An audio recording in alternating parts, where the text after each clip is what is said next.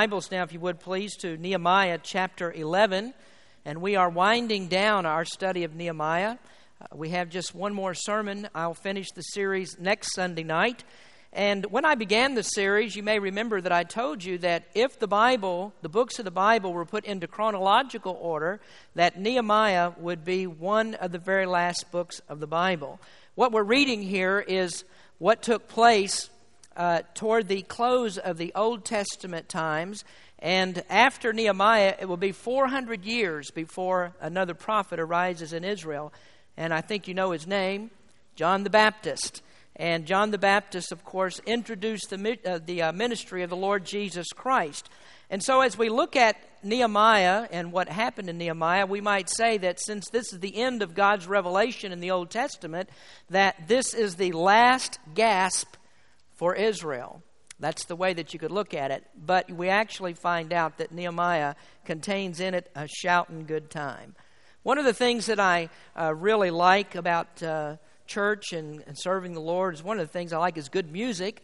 I love uh, good Southern gospel music, especially, although there's a lot about Southern gospel music not to like nowadays.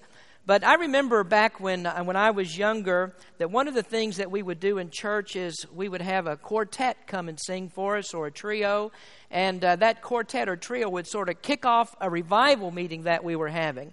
And those were really great times. And it seemed like that back in those days that people were much more exuberant and excited about worshiping the Lord. Today we've become a little bit more dignified in our worship. And if it looks like we're getting a little bit too excited or if our music gets a little bit too upbeat, then the straight laced crowd kind of gets a sour look on their face, and you would think that we were heathens from the jungle somewhere if we try to have a little bit of a good time. But in Nehemiah's time, the people thought that it was time to shout. When they finished building the wall, they had a time of celebration. I'm going to talk about that in the last part of tonight's message, part number two. Actually, the message tonight's a little bit disjointed because I've got two subjects to speak about, so it'll be about 9:30 before I get done. Uh, and I actually know we're going to try to finish up rather quickly tonight. But two subjects I want to talk about. Chapter number 11 deals with the population problem in Jerusalem, and chapter number 12 talks about the celebration that took place after the completion of the wall. But I'd like you to stand with me, please, as we read just a couple of verses to get started this evening. Nehemiah chapter 11. We're just going to look at the first two verses of this 11th chapter. And the rulers of the people dwelt at Jerusalem. The rest of the people also cast lots to bring one of ten to dwell in Jerusalem, the holy city, and nine parts to dwell in other cities. And the people blessed all the men that willingly offered themselves to dwell at Jerusalem. Let's pray. Lord, we thank you so much for the reading of your word tonight. I just ask you, Lord, that you'd help me as I preach this message. May we learn something from your word that will strengthen us and encourage us. And we just thank you for all things. In Jesus' name we pray. Amen. You may be seated. Now, as I said, chapter number 11 uh, deals with a population problem in Jerusalem. So, first of all, this evening, uh, Nehemiah put together a plan for repopulating the city. So, we're going to talk about the plan that Nehemiah has for repopulating the city. Now, uh, at one time, Jerusalem was a thriving city. King David was the first one to name Jerusalem as the capital of Israel. And under the reign of King David and under Solomon, uh, Jerusalem became a very important capital in the eastern part of the world. We can read scriptures about uh, things that took place in Jerusalem, and one of the things that we learn is that Jerusalem was just a beautiful city. Uh, lots of things that we read about how beautiful that the city was, and especially during the reign of King Solomon.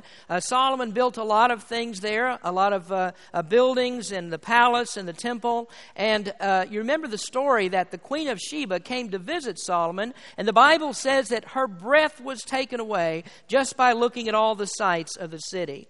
But as we know, Solomon became uh, influenced by all of his alliances that he'd made with foreign countries, with foreign governments. And Solomon began to turn away from the Lord and away from the worship of Jehovah God. And after Solomon died, the kingdom of Israel was divided into two parts, a northern and a southern part. And it wasn't very long before both of those kingdoms were overrun by foreign armies. And the temple in Jerusalem, as we know, was torn down. We've been studying about the rebuilding of the walls of Jerusalem. Those walls were torn down when uh, Jerusalem was captured by the Babylonians. And during that time, there were 10,000 Israelites that were captured and deported to Babylon. And so the population of Jerusalem declined to a point where the only ones who were left in the city were very poor, they were very destitute, and Jerusalem became really not much more than just a refugee camp.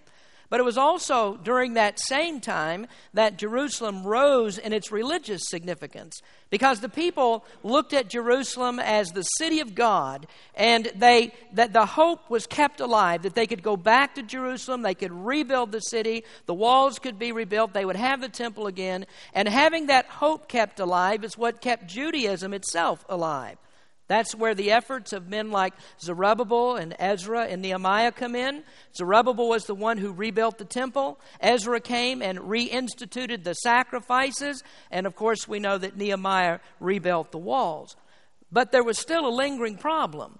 After the walls were rebuilt, there wasn't anybody to live in the city. Uh, many of the people, as I said, had been deported, and those that were left in the Jerusalem area had moved out of the city because there was no protection there. And so they had put down roots in, in different areas, and Jerusalem was not their home. Well, a city without people is really not much of a city. And so this is what Nehemiah faced in chapter 11. He had to put together a plan to get people to move back into the city of God. And that's what Nehemiah did. What he did was to institute a lottery system. Just like our, our selective service or our draft, what they decided to do was they would draft people who would have to live in the city. And so they chose one out of ten people who were to move back into Jerusalem. Now, you can very well imagine that that was a hardship on the families of those who agreed to move. They'd already put down their roots in other areas, they'd already established themselves, they had a different lifestyle, and now they had to become city dwellers if they moved back into Jerusalem. So, how do you get people to, uh, to be willing to make such a move as that? How are they going to uproot their families? Why would they do it? Well, really, the whole key to the thing was the revival of the people. Getting people to understand that whatever God wants for their lives is the very best thing that they can do. And understanding that, that following the Lord is always going to bring us better hope and better pleasures, a better life than we can ever achieve by going our own way and surrendering to our own will instead of surrendering to God. You know, much of the time we think that the thing that's going to make us happy is if we pursue material things. If we keep pressing for the better job and we're always looking for the better lifestyle, we want a nicer house, a nicer car. And unfortunately, there are many Christians who forsake God to achieve those things. Here's what Jesus said about it in Luke chapter 18. He said, Verily I say unto you, there is no man that hath left house, or parents, or brethren, or wife, or children for the kingdom of God's sake, who shall not receive manifold more in this present time, and in the world to come life everlasting. I believe today that there's far less commitment to the to the things of the Lord and to the church than there has probably been in any other time of Christian history. We're, we're just not looking at the church as really being the center of our lives. And what many Christians have done, they've made the church simply an add on. It's not the center. Today in preaching, it's, it's very popular for us to hear things like the order that you should have in your life is God first, family, and then church. And many preachers extol the virtues of that particular order. And when you put it into that order, God, God first, family second, church third, then it could come like, or could, or could come to the place that you may think, well, there can be a conflict between family and church. And if there is a conflict between family and church, since family is second, then uh, the family has to win out. Well, I'm going to give you my opinion about that. I think it's wrong. I think if a person has God first, there's never a scenario where the family and the church will ever come into conflict. If God's truly first in our lives, then our family and our church will fit together. But if you want to know the real truth of the matter, even though we say God first, family first, and church third, it's really not God first. It's actually family first. And when we decide that we are even going to put our families ahead of God, then what will happen? There will come times of conflict between the family and the church. Now, I'll tell you what my practice is. we've never had a practice in our family where the church will ever take a back seat to our family. When our relatives come to visit us, they know that we're going to church. We don't stay at home, we don't entertain when, when the family comes. And when God is first, you don't plan things around your family, you plan things around God. But here's the thing about it we, we tend to think that if we plan things around God rather than our families, then that must mean that we're neglecting our family. And somehow we're going to hurt our families if we put God first. But I would tell you that the very best thing that you could ever do for your family is to always have God first in your life. And you're never going to hurt your family that way. And you're not going to hurt your family by letting them know that God is always first in your life. Well, how can we take things like this and make an application from this story that we find in Nehemiah? Well, let me point out a couple of things to you tonight as we think about repopulating the city. The first thing is that we must actively participate in our church. Actively participate in our church. Now, moving back into the city was an indication that worship was truly at the center of these people's lives. The move back in was calculated to show that these people believed that, that worshiping God was the most important thing to them. God was in the very center. Jerusalem, as we know, was a hub of activity. The temple was there, and the people couldn't go into the city and live there without, uh, while, without knowing that while they tended their fields, while they educated their children, while they pursued their recreation, they were always surrounded by the environs of their worship. I mean, you couldn't escape the temple presence there. You go by the temple every day. You see the sacrifices that are being made, and you hear the talk that's being talked. And you know that God is always present there. And so, with the children of Israel, God's work overshadowed everything that they did. And so, their whole lives were consumed with God. And I believe that's the way that the church needs to be. The church needs to be the hub of our activity. Now, we don't live in a temple compound like they did in those days. And some of you may not be in this building every day. Some of you are, but most of you aren't in the building here every day. But I think the thing for us to do is to plan our whole lives around our church. Thoughts of your church ought not to be very far from your mind at any given moment of the day. I think that we ought to look for ministry in our church. I believe we need to get involved in what's going on. A person needs to take ownership in their church. They, they really have to see, I, I've got to have a part of my church. I have a working part of what God wants to do. And if you're not involved in some kind of ministry, the church, then it'll be very easy for you to fall out of church attendance. It won't be long when you don't have a job, when you don't have a part of ministry, that church attendance becomes spotty. And if you continue like that, it goes from spotty to non existent at all. So, church membership and church work are vital for a Christian survival. Now, when you understand this, that the whole plan and program for this world, according to the New Testament, is centered in God's church, then you'll begin to understand why you can't survive without it. Now, when you see the church rightly, when you're looking at the church as you should, then your church will influence every decision that you make. Now, there's something that that I understand very clearly about living in Sonoma County. It's difficult for people to make a living in this area. There are places that you can go in the country where you can live a better lifestyle, you can have a better house, you can be more comfortable if you go there.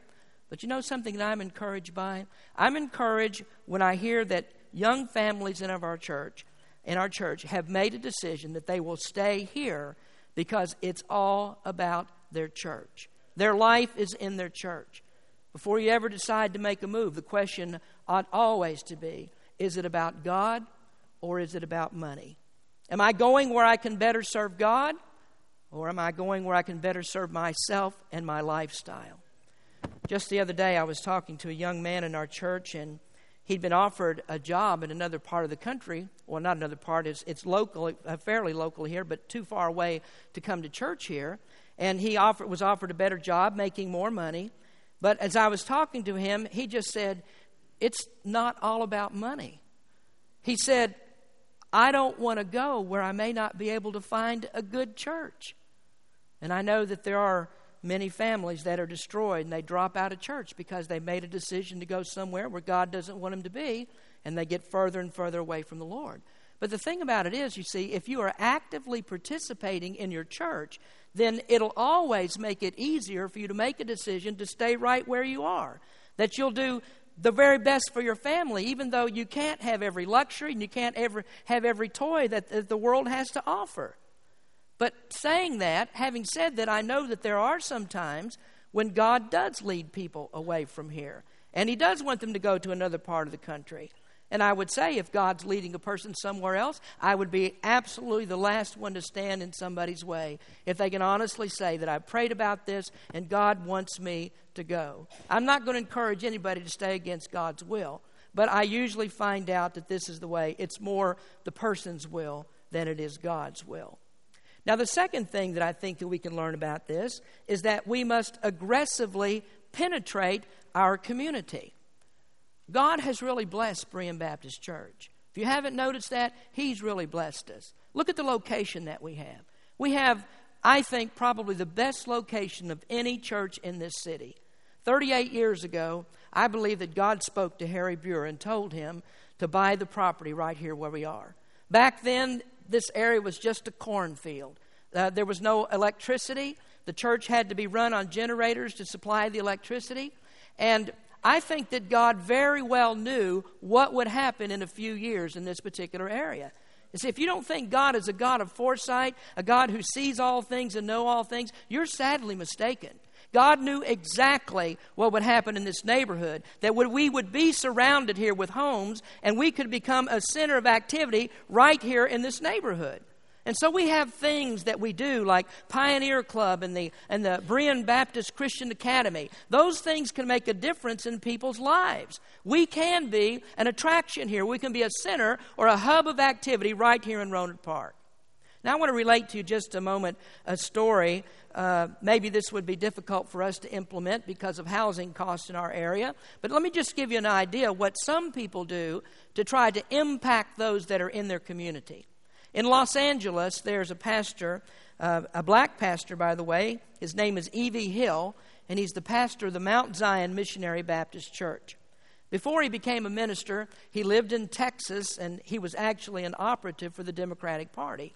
And it was his job to go out and make sure that uh, he could get the vote out in all the areas where he was. He, he, he, he went out to help get the vote out for the Democratic Party. So he instituted a system where he would have a block captain in every precinct on every street that was in that precinct. And it would be that block captain's responsibility to go out and talk to all the people who are registered voters and to get them out to the polls.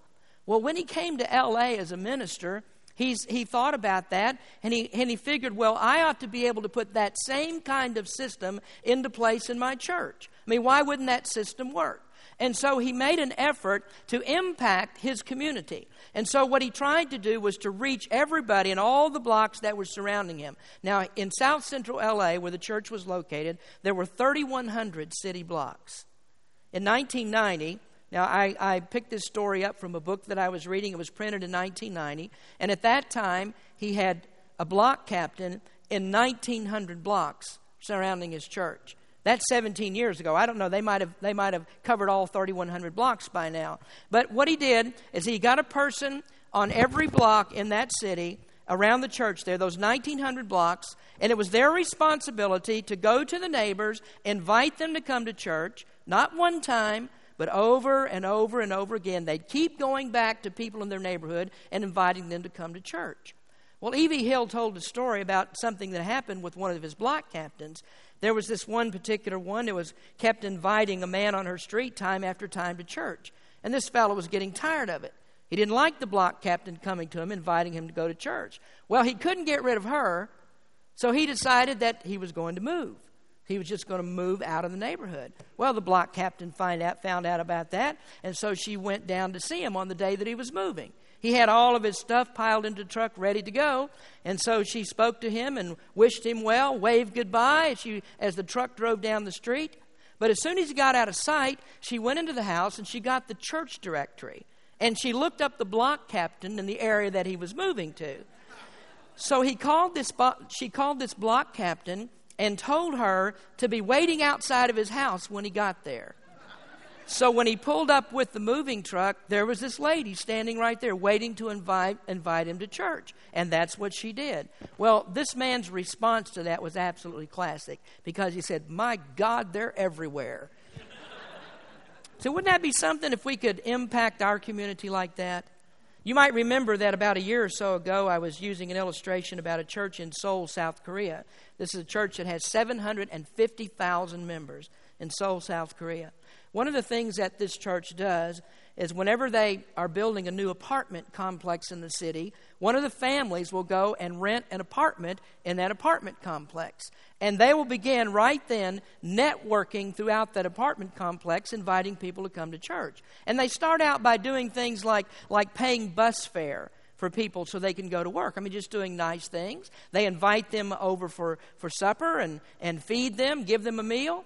And so all the time they're networking with all these different people as they move into that apartment complex. And you have to do things like that. If you're going to build a church with 750,000 people, now obviously they're not all meeting in one place, but you see what they put in place to try to reach people.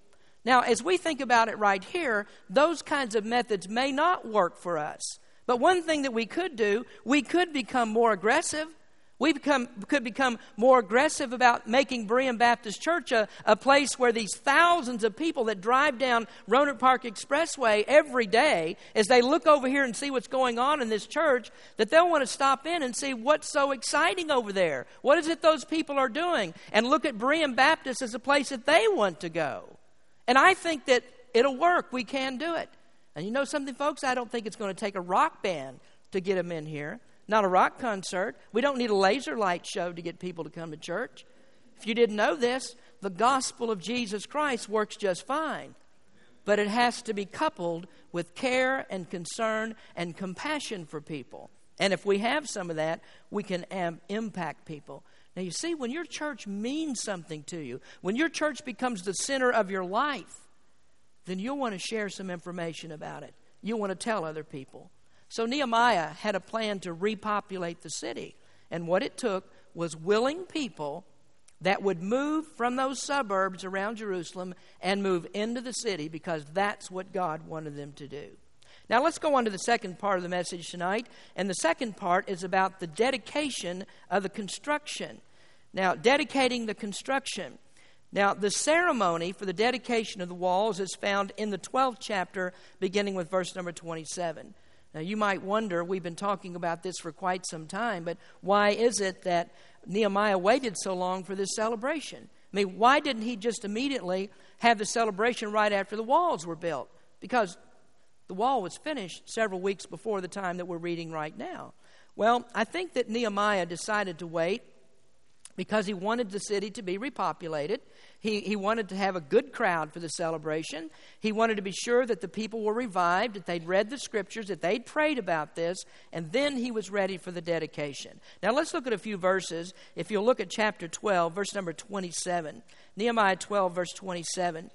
And at the dedication of the wall of Jerusalem, they sought the Levites out of all of their places to bring them to Jerusalem to keep the dedication with gladness, both with thanksgivings and with singing and with cymbals, psalteries, and with harps. And the sons of the singers gathered themselves together, both out of the plain country around Jerusalem, and from the villages of Netophathi, also from the house of Gilgal, Gilgal and out of the fields of Geba and Azmaveth, for the singers had builded them villages round about Jerusalem. And the priests and the Levites purified themselves, and purified the people and the gates and the wall. So, what they did was to prepare for the celebration by sending out invitations. Let's get all the people surrounding the city to come back into the city and let's dedicate this wall. So, one of the things they did was to get all of the Levites that surrounded the city to come back. Now, Levites are people who are in charge of different uh, temple ministries. Now, most of you probably know that the priests come from the tribe of Levi, but not everybody that was in the tribe of Levi was actually a priest. And so those that weren't priests, they had other responsibilities, and one of them was to prepare the temple and to lead the worship for the people. So the Levites were called, and Nehemiah put them together. They would lead in the celebration and the dedication, and the people would follow them. Now, I want you to notice first about this celebration and dedication is the procession on the wall. They had a procession to go around the wall. So Nehemiah put together this plan for dedicating And back in those days, the, the walls of these fortified cities weren't like a wall that we would think of. I mean, the, a wall was uh, around the city was not like a garden wall that we have. It's not like a fence that you put up around your house. But instead, these walls were so thick and so wide that it was just like having a street on top of the wall. Ancient cities like Nineveh had walls that were so wide that several chariots could ride side by side right on top of the wall. So, what Nehemiah did was to get all of the people up on top of this wall. He divided them into two groups, and they would make a long procession around the wall. What they would do is that one group would start this direction, and the other group would start in the other direction, and they would encompass the whole city wall, and they would meet at a certain point. So they, they, they, they began to march. They met at a different spot on the wall. Uh, two groups going in different directions. One started at the dung gate, the other started at the prison gate, and then when they, uh, or they both started at the dung gate rather, and they met on the other side of the wall at the at the prison gate. And when they met there, then they all marched down into the temple area. Now, why did Nehemiah do that? Why such a plan as that? Let me give you two reasons why Nehemiah may have decided to do it this way. The first one is to remind the people of their blessing. You see, as they marched around the wall, Every person, as they're going around the top of it, could get a view of this great accomplishment. You remember what it was like when we talked about the wall before they started? The wall was broken down, the wall was in heaps. It looked like an impossible task. There's no way that they can rebuild the wall. Not only that, but their hopes were dashed whenever they thought about it because the king surely would not allow them to rebuild the wall. Remember, it's not in the best interest of the king to have a fortified Jerusalem. But now, as they march around that wall, they're reminded of how God was in the building process and how that God was controlling the king's heart and that God had given them the strength that they needed to complete that wall. And so that's a reminder of how God so graciously watches over His people. Everything that His people need, God is able to supply. And it doesn't make any difference how big a mountain that you have to climb, God's able to help you get over it. And so those people could see that, and they saw God's blessings as they marched around the wall. But then there's another reason, I think, why Nehemiah decided to do this, and the second one is to refute their enemies. Now, do you remember what the enemy said? What about that old sarcastic Ammonite by the name of Tobiah? Remember what he said? He said, If a fox go up, he shall even break down their stone wall. But that wasn't true because now this wall is so strong that these people are thousands of them are up on top of the city wall. And they're standing there and they're marching and they're going around the wall in defiance of those people who said that it couldn't be done. So there were people that mocked them. But god said it doesn't matter. God works. God does things. God puts our enemies to shame.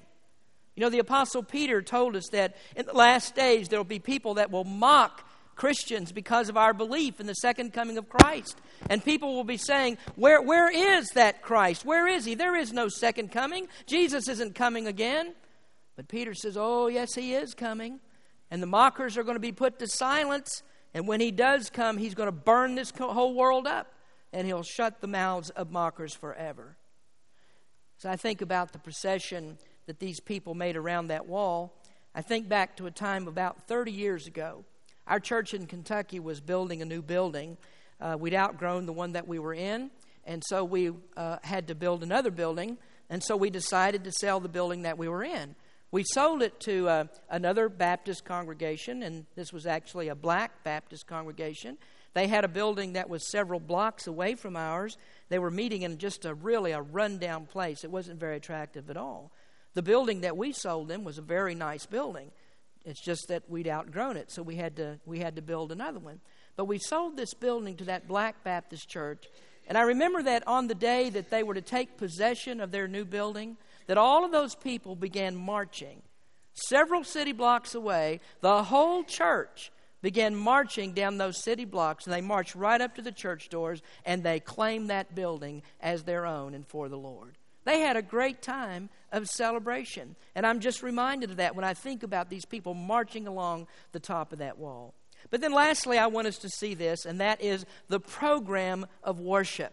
Verse number 27 again says, And at the dedication of the wall of Jerusalem, they sought the Levites out of all their places to bring them to Jerusalem to keep the dedication with gladness, both with thanksgivings and with singing, with cymbals, psalteries, and with harps. So, what did they do with the worship here? Well, first, they had songs of rejoicing. There was lots of singing, there were lots of instruments. Verse 42 says that the singers sang loud.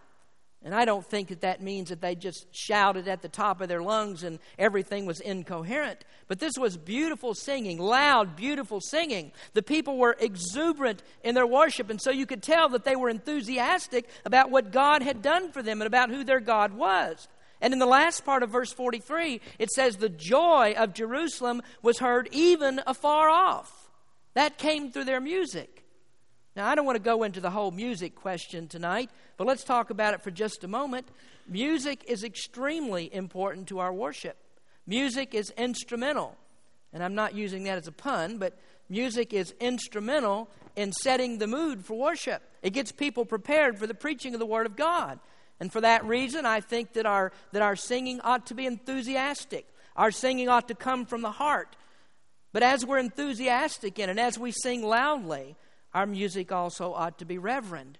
It ought to be uplifting.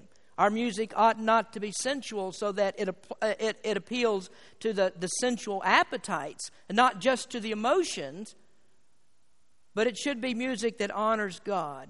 Now, that doesn't mean that music shouldn't uh, affect your emotions in any way, because certainly it does. I get very emotional over music many times. So I think it's good for music to to affect our emotions in some ways. Now, I know some churches that, that they want their music to be so dry that they just choke on their solemnity. And, and they, they just don't care anything at all about being exciting in their worship. Then you have, uh, clear on the other extreme, people who like that head banging music so that you can't understand a word that's being said. Well, music ought to be uplifting. Music appeals to people differently, but there ought to be some reverence there, and music always ought to honor God. And then I might say this as we looked at the look here at the different musical instruments that they use, that using different kinds of musical instruments are fine. Now, we get in, uh, you know, people get in a huff and get in arguments over using different musical instruments in the church. Some say that a piano and an organ, barely the clavinova, uh, is acceptable. And they get upset if you try to use other kinds of, of uh, musical instruments.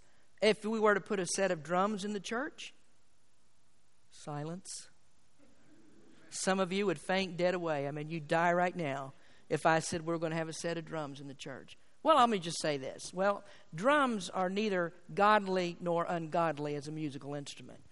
They become so by the person who plays them and the purpose and the way that they play them. Now, don't get worried. Don't get excited. I'm talking about putting in a set of drums. But what I'm telling you is this, is that it is, it, it's wrong to try to twist the scriptures to prove something that isn't there. And it's much worse to do that than it would be if we got up here with a set of drums and head banging and everything else. That would not be as bad as twisting the scriptures to prove something that they don't say. So there are other musical instruments that can be used in worship. Here we see they had different things cymbals, it says, and psalteries and harps. Another place it says that they had trumpets. Now, can you imagine us having a cymbals? We might, we might do that sometime. I don't know. It'd certainly be biblical.